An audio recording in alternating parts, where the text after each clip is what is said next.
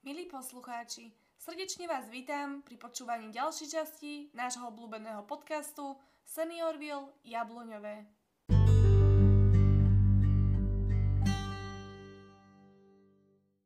Ako starnúť s noblesou a pritom sa nezblázniť? Je vôbec možné sa na starobu vopred pripraviť? Svoje odporúčania na základe vlastnej skúsenosti vám v tomto dieli priblíži naša milá klientka pani Ela.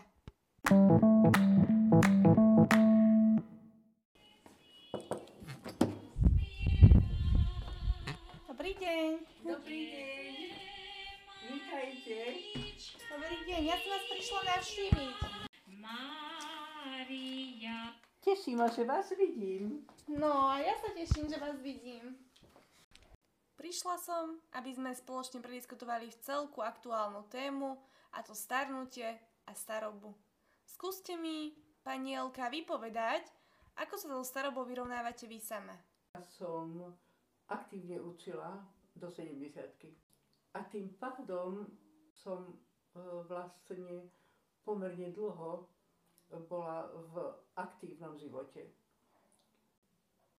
Potom, keď som ostala doma, e, krátko na to, to bolo asi pred 9 rokmi, e, mi diagnostikovali polineuropatiu a hneď na to som už potrebovala opatrovateľku. A tým pádom som nemala ani jeden deň, kedy som bola sama. Na druhej strane som mala e, v Košiciach e, viacerých príbuzných a priateľov, ktorí ma často navštevovali. A tým pádom som ja nejakú takú vnútornú osamelosť, otvorene povedané, aj nemala času cítiť. Ale už vtedy som si uvedomila, že ja musím nejako rátať so svojou starobou, aby som mala niekoho blízkeho okolo seba. Tak som si povedala, musím. Lebo ako náhle sa začnem, nedaj Bože, ľutovať, rozoberať alebo čo, k ničomu to nevedie. E, Pripačte sa pýtam, viete maďarsky? Viete, čo neviem? Nie. No, ja zle hovorím. Ale Maďari majú také príslovie, ktoré sa rímuje v maďarčine. Voďme k sokni, voďme k sokni. A v preklade to znamená buď si zvyknúť, alebo ujsť. E, trošku zartovne povedané, ako by som ušla. Proste musím sa rozumovo, musím si zvyknúť, pretože pozrite sa, tu mám všetko, čo potrebujem. Myslím si, že človek musí racionálne rozmýšľať. A spýtam sa vás, o, pani Elka, podľa vás je možné sa na starobu nejako vopred pripraviť? Ťažko sa je pripraviť, lebo sa hovorí, že človek má mať e, e, nejaký koniček. No tak tým, že ja som celý život sa zaoberala nemeckým jazykom, keď som vyšla, taký príklad vám poviem, keď som vyšla na penziu, e, mám priateľku, e, ktorá je oveľa mladšia odo mňa a e, pracuje na Filozofickej fakulte na katedre filozofie. Ona síce tiež vyštudovala Nemčinu, ale ju ako aktívne ju nepoužívala, pretože hm, prednáša filozofiu.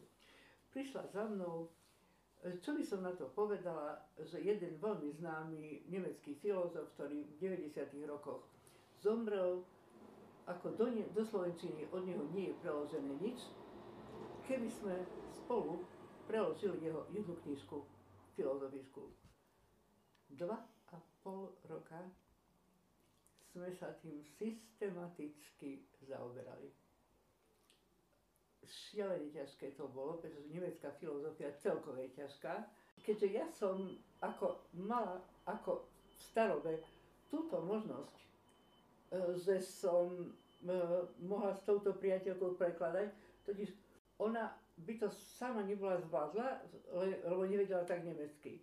A zase ja nechápem filozofiu. Takže my sme sa veľmi dobre doplňali. Spojili ste svoje sily? Áno, hovorím, nebola to veľká kniha ani hrubá. Dva a pol roka sme sa trápili, vydali e, v jednom, v, vo vydavateľstve v Bratislave v Kaligrame. Ako sa volá tá knižka? Uh, um, autor je Blumenberg a volá sa o metaforológii. O metaforológii. O metaforológii. O metaforách? To je. Čiastočne, ale vo filozofii sa metafory ináč chápu ako v poézii. Aha. Takže je to neskutočne ťažké a občas som priateľke povedala, počúvaj tu, preložila som to, absolútne tomu nerozumiem. Mhm. Takže to hovorím, že človek si musí, Čiže vy ste vedela ten jazyk, ona zase tú filozofiu ovládala, čiže ste si vzájomne pomohli. áno, keď hovoríte, či sa dá pripraviť na starobu, nejaký koniček, niečo musíte mať, čo potom, ako keď ešte vládzete v starobe, čo môžete rozvíjať. Uh, vekom sa podľa vás tie záľuby nejako menia? Mám taký dojem, e, že to, čo mi ostalo v, v záľubách a v záujmoch, e, je záujem o jazyky. A potom e, samozrejme, že taký záujem o literatúru. Veľmi rada som chodila do divadla, na koncerty. Keď som ochorela, to mi nesmierne chýbalo. Áno. E, e, takže taký záujem o kultúru a o literatúru, to mi ako, to ma vždy naplňalo. Čiže podľa vás takým návodom, ako sa pripraviť na tú starobu je teda nájsť si nejaké záľuby, koničky. také, čo budete vedieť, že ich budete môcť e, vykonávať aj na penzii. No tak ďakujem za, teda za váš tip, že teda vlastne pre vás je toto. Pripraviť sa na starobu tak, že nájsť si záľuby, ktoré aj vo vyššom veku budem môcť robiť, na ktoré sa budem tešiť. Nejaké Áno. veci. Áno, lebo pozrite sa, dobre, niekto má to napríklad záľubu také, že lyžovanie. Nie každý e, do vysokého veku vie lyžovať. Dokáže. Takže môže to byť jedna záľuba, ale nie jediná. Lebo viete, teraz je celkovo taký, taký trend, jo, že človek sa vyhýba, nechce byť starý, nechce zostarnúť, chce vyzerať stále mlado, chce sa páčiť, jednoducho, že celkovo je tá staroba ako keby trošku taká nepriateľná pre ostatných, To je pre ľudí. tá Európa posledných 10 ročí, najmä po vojne, možno to pôso- spôsobili dve svetové vojny. Ľudia mali dosť pozerať sa na utrpenie, umieranie. A možno preto si vytvorili ten ideál mladosti a taký ja to chápem, mladosť treba podporovať a tak ďalej rozvíjať, netreba ju ako, e, ako ubíjať, ale to je to, čo naznačujete. Ľudia nie sú pripravení na starobu, Hm. pretože keď sa pozeráte, prepašte príklad, aj niektoré naše herečky, ktoré silou, mocou v 50 60 majú rôzne také úpravy, tváre kozmetické, vyzerajú Áno, úplne neprirodzene, silou, mocou, a ja si tak hovorím, nedávno som čítala životopis Magdy Vášariovej, áno. ktorá prirodzene má vyše 70 rokov, ešte stále pracuje, prirodzene starne, nerobí si nič s tvárou, vlasami, ničím, je prirodzená a je neskutočne sympatická. Mhm. Takže ona podľa mňa by mala byť takou, takým vzorom. Pretože možno, pardon, že vám skáčem do reči, že sa má rada taká, aká je a starobu prijala. Áno, prijala ju aj sympatická.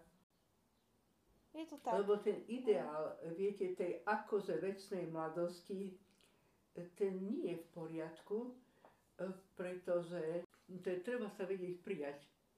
Prijať. Áno, ako náhle sa príjmete, a najmä ľudia, ktorí e, majú rodinu a sú obklopení deťmi, vnúčencami, e, ktorí tých starých rodičov vnímajú ako niečo láskavé, milé. Táto moja e, mi poslala papuče e, dnes, lebo ako náhle odsuniete starých rodičov niekde, neviem kde, a dostatočne nepestujete e, kontakt e, vnúc, vnúkov, toto nie je dobre. E, Vlastne tá, ten prirodzený vzťah k starobe sa musí vytvárať v rodinách. No, tým, že predtým boli dvojgeneračné alebo viacgeneračné rodiny, Mhm. tak to bolo také prirodzené. A tým, že teraz sú mladí ľudia úplne inde, starí ľudia inde, a vám nemusím hovoriť, že mladí nemajú času. Áno. Od rána do večera sú v robote, prídu domov, deti, úlohy a tak ďalej. Proste dobre uvedomujú si, že treba aj tých starých rodičov nie dosť času. Pozrite sa, ja vás chápem, pretože ja som e, sa starala o starú chorú mamu, ktorá sa dožila takmer 90 rokov. A keď som jej niečo z práce, niečo problematické, čo mňa trápilo, povedala, a ja už som to dávno zabudla, tak ona o týždeň ešte to rozoberala. A trápila sa. A ja som si to, že ten váš rodič to vníma nesmierne citlivo. Môjmu decku sa deje krivda. A odvtedy, keď som si to uvedomila, tak fakt, ja som prišla z, do, z práce a rozprávala som iba kladné veci No, presne. a záporné som už nehovorila. To je pravda. No dobre, tak ja vám ďakujem teda za radu. Ja vám veľmi pekne ďakujem za rady a za to, že ste si ma vypočuli. Veľmi rada. Som vám veľmi povďačná. Ďakujem No. vám veľmi pekne. A ja vám ďakujem. Tak pekný zbytok dňa prajem. Ďakujem. Idem si potom vyskúšať papuček nové, ktoré som No, dostala. dobre, potom mi dáte vedieť. Dávam vedieť. Veľmi pekne vám ďakujem za láskavosť. Ďakujem vám, papa. A za trpezlivosť. No, rada som si vás Veľmi vypočula. pekne ďakujem. Potešila ste ma.